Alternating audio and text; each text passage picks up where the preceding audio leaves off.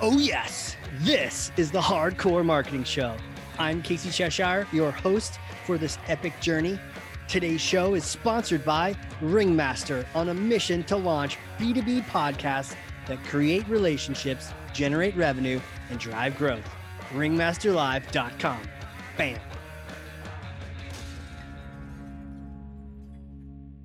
And it's going. The train has left the station, and I'm excited. I don't even know how to describe the guest I'm about to talk to because he is an absolute badass. He's basically off the grid.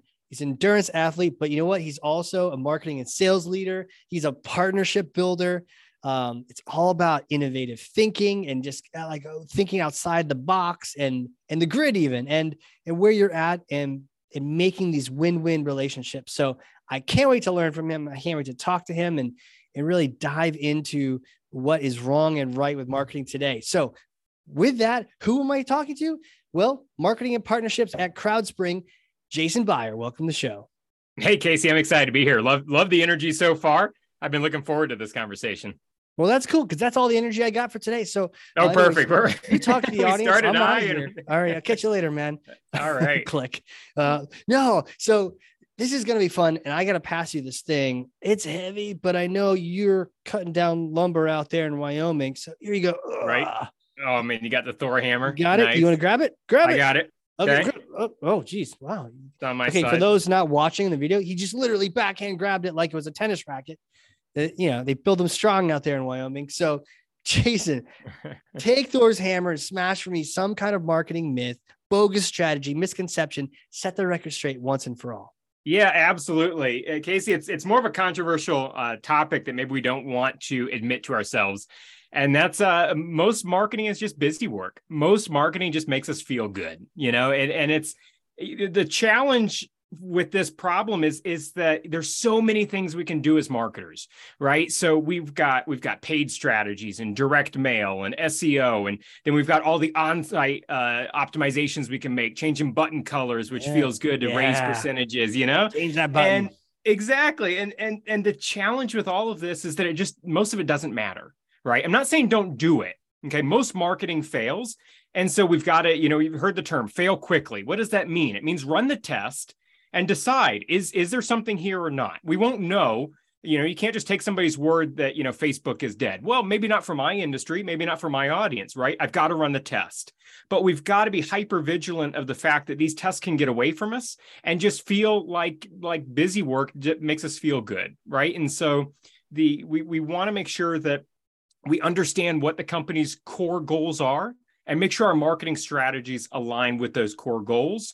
Or else all we're doing is making ourselves feel good. And it doesn't matter how many email subscribers you have, how many social followers, if they're not helping that company's core goal, you're not growing. You're at least not growing the way the company and the leadership has, you know, laid out the growth plan. And I think there's two main problems. Can I get into the two kind of reasons for this? Yeah. Talk about it. I think the first is insecure marketers. Okay. I think the first is it takes a lot of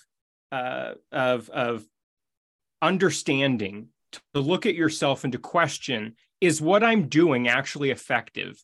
Is what I'm doing actually advancing the company's core goals? Because then the realization is, if you come to that answer and say, no, they're actually not, it's just a vanity metric that makes me feel good, or I'm trying to overly sell it to myself. If you come to that realization, you have to come up with a new strategy. You have to say, okay, this is not working. So what am I going to do in place of that?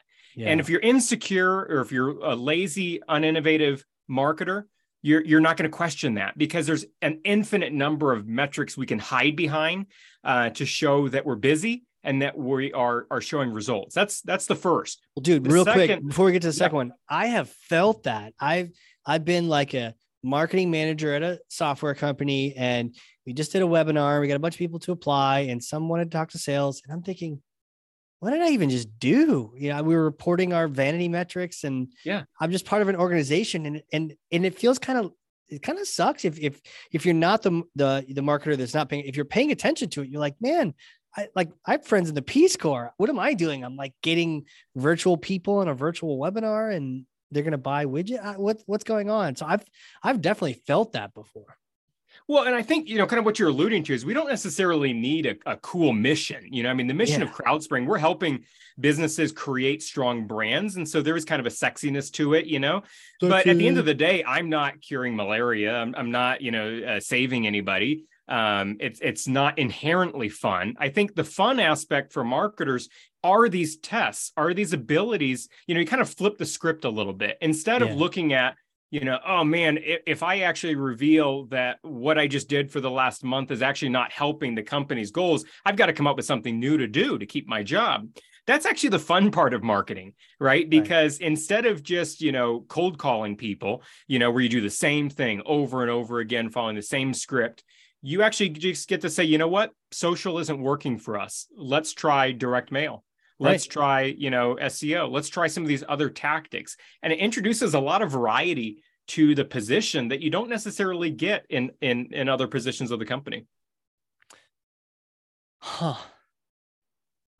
So, and the insecurity doesn't really go away. Like it doesn't, it doesn't necessarily get, I don't want, you know, the more senior marketers here thinking, oh, this isn't for me. These are for people with, you know, marketing coordinator in their titles. No, you still have to, you still have to innovate. You still have to follow this practice of pushing the boundaries of what's possible. It's too easy just to go to Google and find the first HubSpot article that comes up for how to get leads for your business in 2022.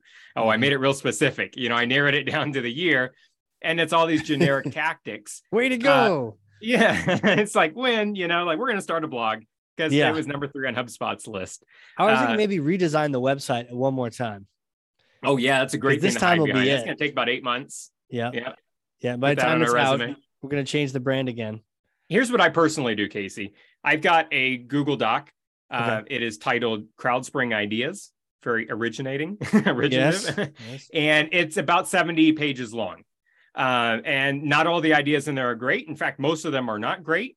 Most of them might be the genesis of something if we brainstorm with the team. But what this does is it gives me permission to do two things. One, stop thinking about the idea, because sometimes you just get these ideas and you just start playing with them and thinking about them and daydreaming about them. This allows me to say, okay, it's here if I need to think about that later, but I can stop thinking about it for now. The second thing is it creates this cycle where innovation becomes a little bit easier. You just start thinking more innovatively. You start looking at somebody else's tactic and you say, huh, maybe there's something here. Let me put it in my ideas. Let me come back. Let me nurture it later.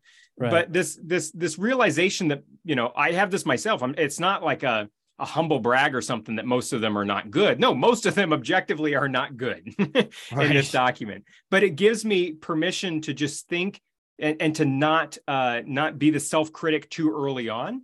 But just to start innovating, start thinking about unique ways to solve the challenge. Love that. And you can, sometimes just getting it on paper, right? Then doesn't have to, we're not thinking about it all the time, like to do or an idea, just write it down. And then sometimes if you ask yourself questions about it, it can help you filter it out. You know, do I want to bounce this off people or not? Or should I just keep this on the idea list? Exactly. Yep. Yeah. Man. Okay. So we know this happens. We've got insecure marketers, or we're not sure if we're contributing. Most marketing tactics, we're just doing busy work.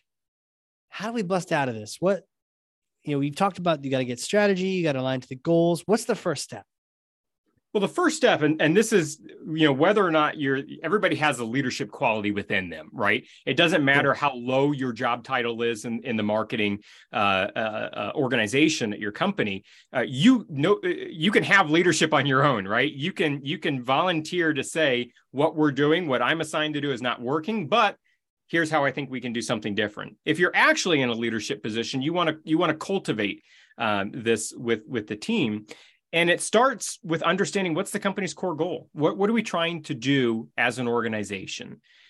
You might not know that depending on your position, but if you're in leadership at that company, you need to make sure everybody on the team knows what is the singular focus. And it's got to be something that can be tracked. It can't be something as nebulous as increase customers. Increase customers by how much, how quickly, what types, you know, what sectors.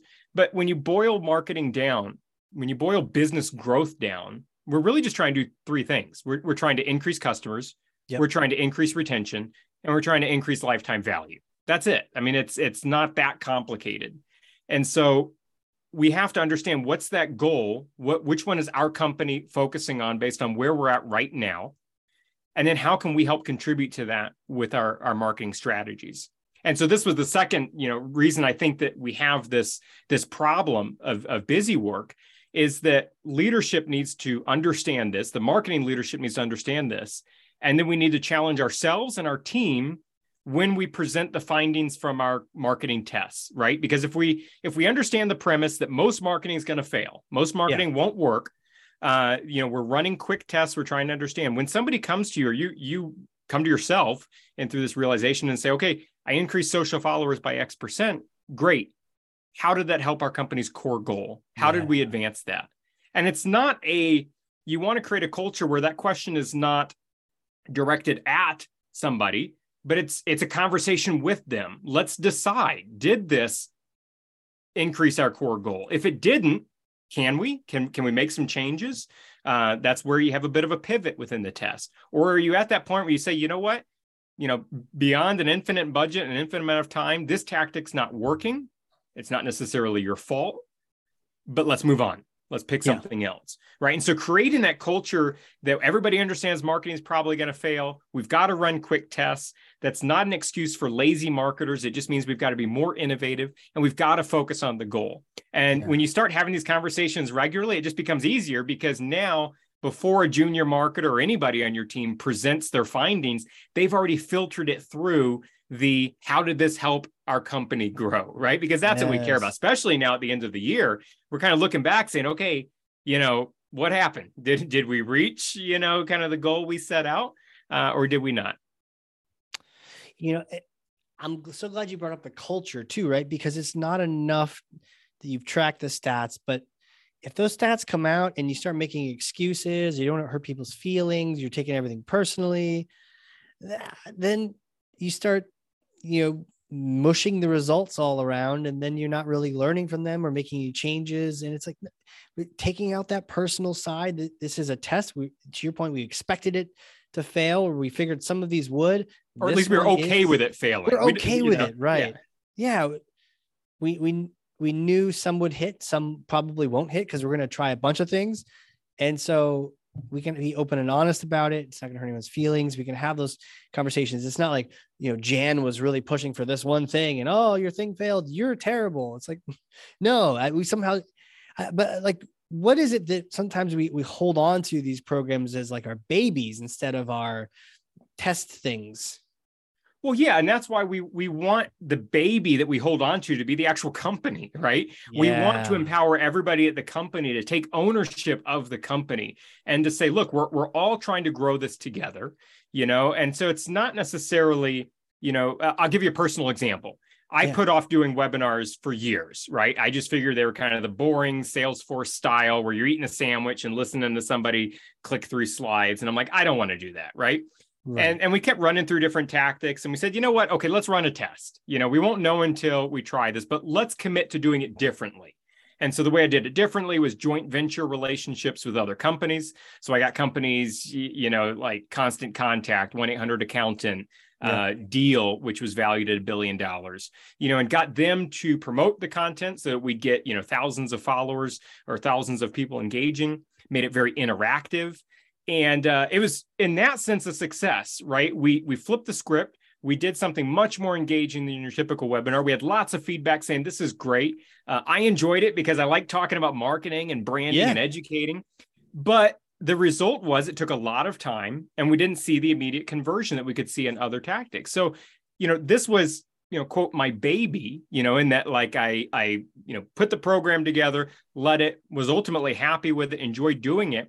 Yeah. But I had to say, you know what? My true baby is the company. Is the company. And so what I really want to make sure is that, is this helping our core goals? Is it doing it in a way that, again, without infinite time and infinite resources, it can actually advance what we're doing quickly? And the answer was no, I think we can do something different instead.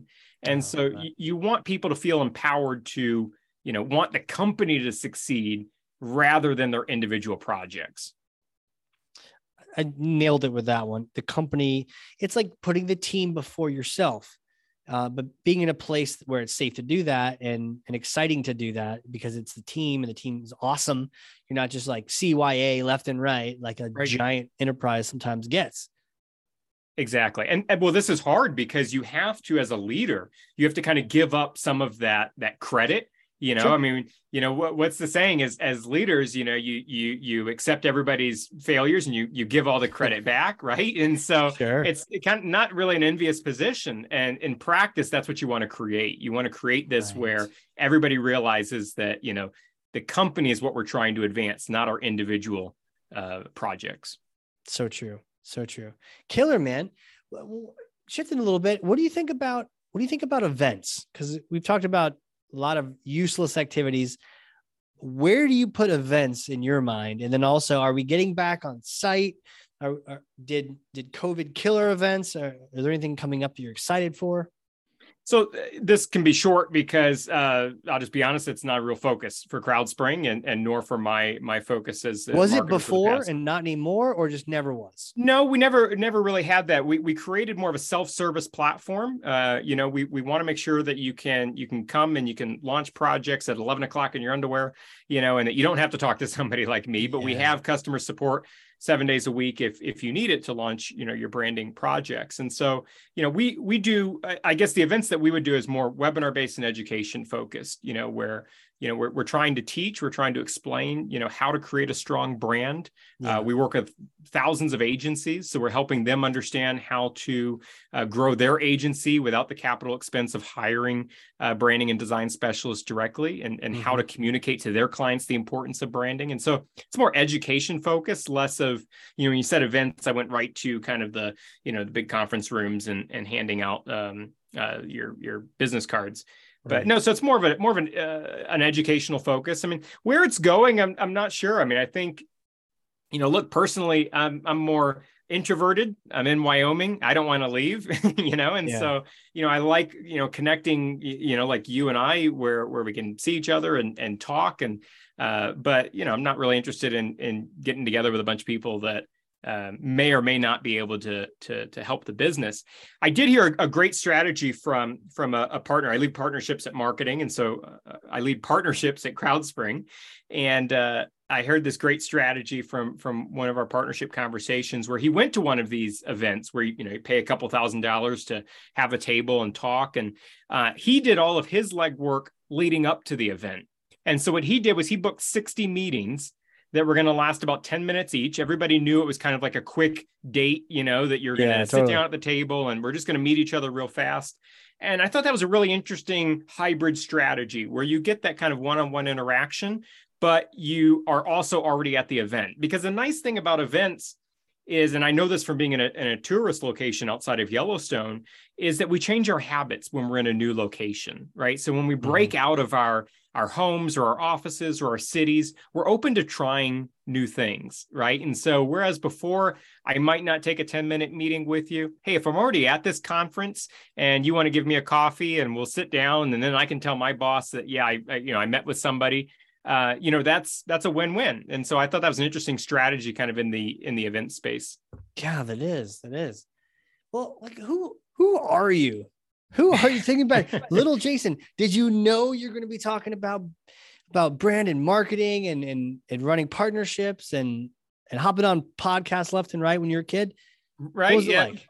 You know, I was raised in a house that encouraged curiosity, right? And so like me and my brothers, we watched the movie, you know, The Great Escape, and where they're tunneling out of the concentration camp. Such a great movie. We go out in the backyard with our shovels and dig a giant hole. The problem is this is in Florida. Our soil is, you know, sandy. So, I mean, this was... The water level is like right there, right? Water, yeah. We were going through the water, yeah. And so, you know, it's all about curiosity, I think. And I think this is why I'm kind of drawn towards marketing and partnerships, is because... you know, you hop on a call and you start asking questions, you start digging deeper, you start seeing, okay, how can we work together? You know, I'm trying to understand the intricacies of their business instead of just selling, because, you know, much like a marriage, in a partnership, I don't want to drag you into that relationship. It's not going to work, right? And yeah. So I need to understand, you know, your company and your goals and to see if there's a fit, you know? And so that's very different than kind of a sales mentality where you're trying to push for a specific outcome. Whereas marketing got a lot of tools in your arsenal about how we can work together. Yeah, so true, so true. Huh, so who would be the ideal customer for CrowdSpring? So it's very broad. We created this with the idea. Whoa! It's broad. Are we going to have the the niche down lecture at some point? Well, we niche down in our education and our conversation. We just attract a broad audience to different areas. And so typically it's a small business owner, right? In any industry, whether they're, running a plumbing business or they're a lawyer, and they're trying to look for affordable branding. But then we also work with thousands of agencies who are working with these clients as well. And so we kind of tailor the CrowdSpring conversation differently to them. Mm-hmm. And we work with a fair amount of Fortune 500 level companies where, one, they appreciate our privacy policies and our commitment to intellectual property.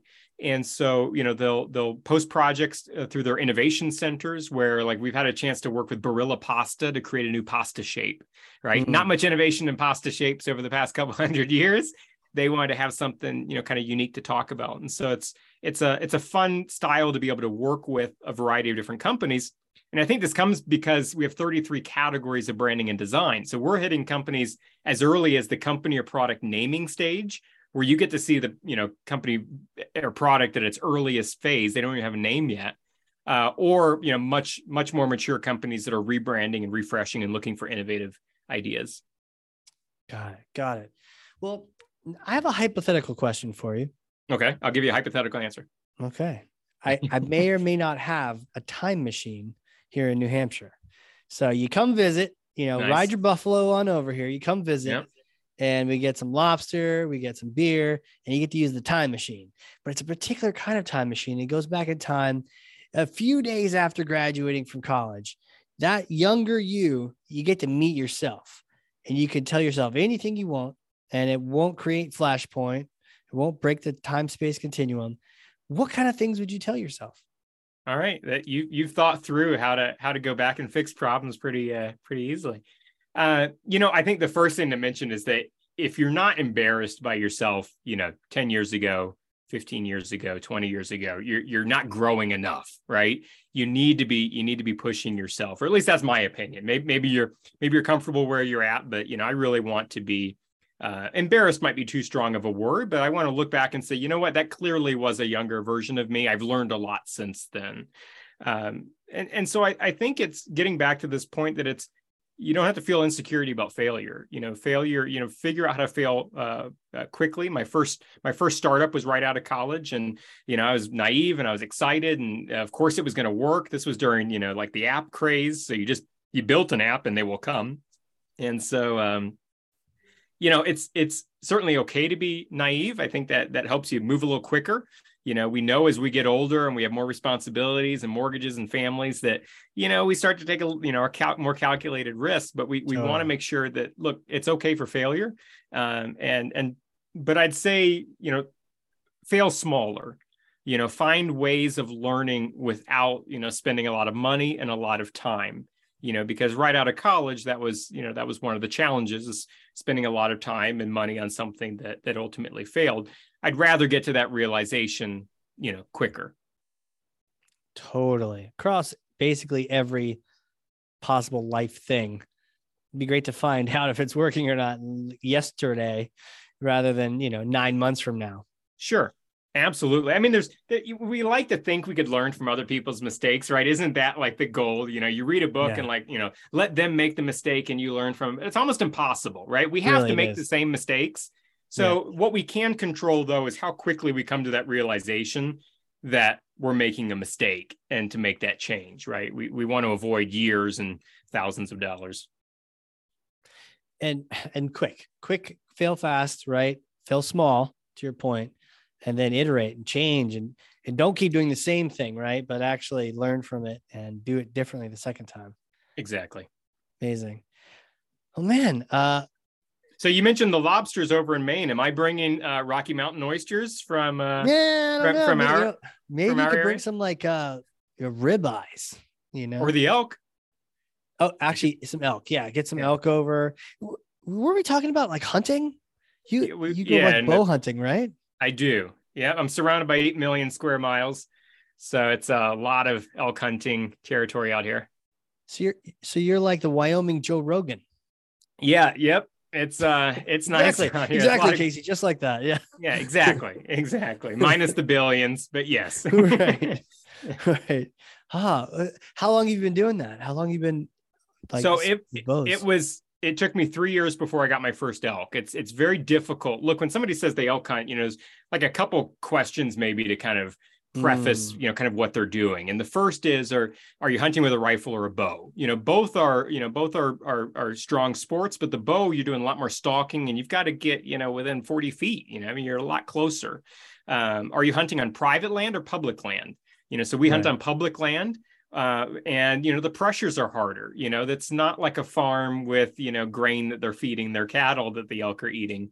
There's environmental pressures and predators, they're making that much more challenging.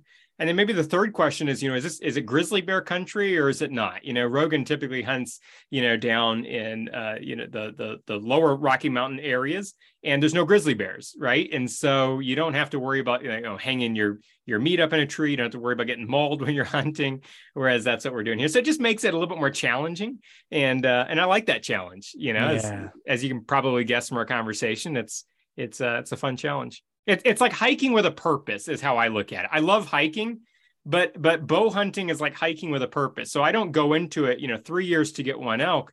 It wasn't like this huge setback or disappointment. It was like, okay, I was hiking with a purpose and I didn't get it this year. Yeah. But it's coming.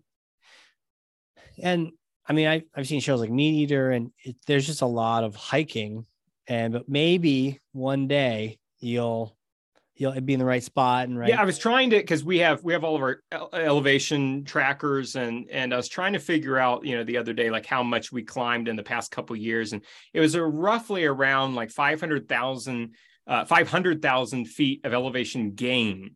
And that's not even including all the loss because you're going up and down. So, we're climbing 10,000 feet, to get to high elk country. Yeah. And maybe you don't get anything. Maybe you don't get anything, right? But it does make it more fun. When I took up ski patrolling, the same kind of thing happened to me for skiing, where it's like, well, I could just ski and see how many runs I can get in, do the math around that. But sure, but then it was like, oh, now I'm skiing, but I'm also, there's like a layer above it of, well, I could help somebody out with it, or something could. Yeah. Happen. It turns into a little bit more altruistic. It's like, what am I going to see today? Like which conversation am I going to have? And right. Plus, it's also a lot less awkward to walk into a conversation, with somebody when you're wearing ski patrol. Like, you get to have a lot of conversations where, your badge kind of leads the way. Totally. You can just ski right to the front of the line at the lift too. Yeah. Because, safety first. So. The last time I went skiing was in Switzerland, and it kind of killed it for me with skiing, because it's man, this place is just like gorgeous. It takes us like an hour to get down the run. I bet. It's like, yeah, that's the thing though. If you're like, hey, one more run. Okay. Now you're guaranteeing yourself the next half an hour to hour of, you gotta work it now. It's not like, oh, let me just do a quick little run here. And right. Like you're in it. Exactly. And rescue on those is like, okay, we're going to call that $5,000 helicopter to get you down. So I actually have helicopter insurance. Do you? Yeah. That's a thing out here in some of the rural Rocky Mountain states.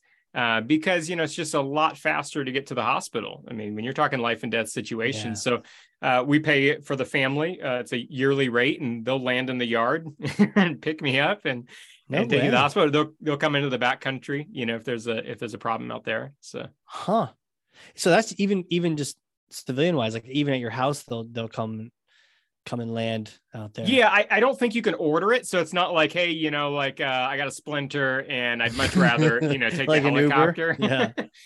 So it's the triage nurse that, that answers that call, where they're trying to make that decision based on where you're at and resources, but interesting.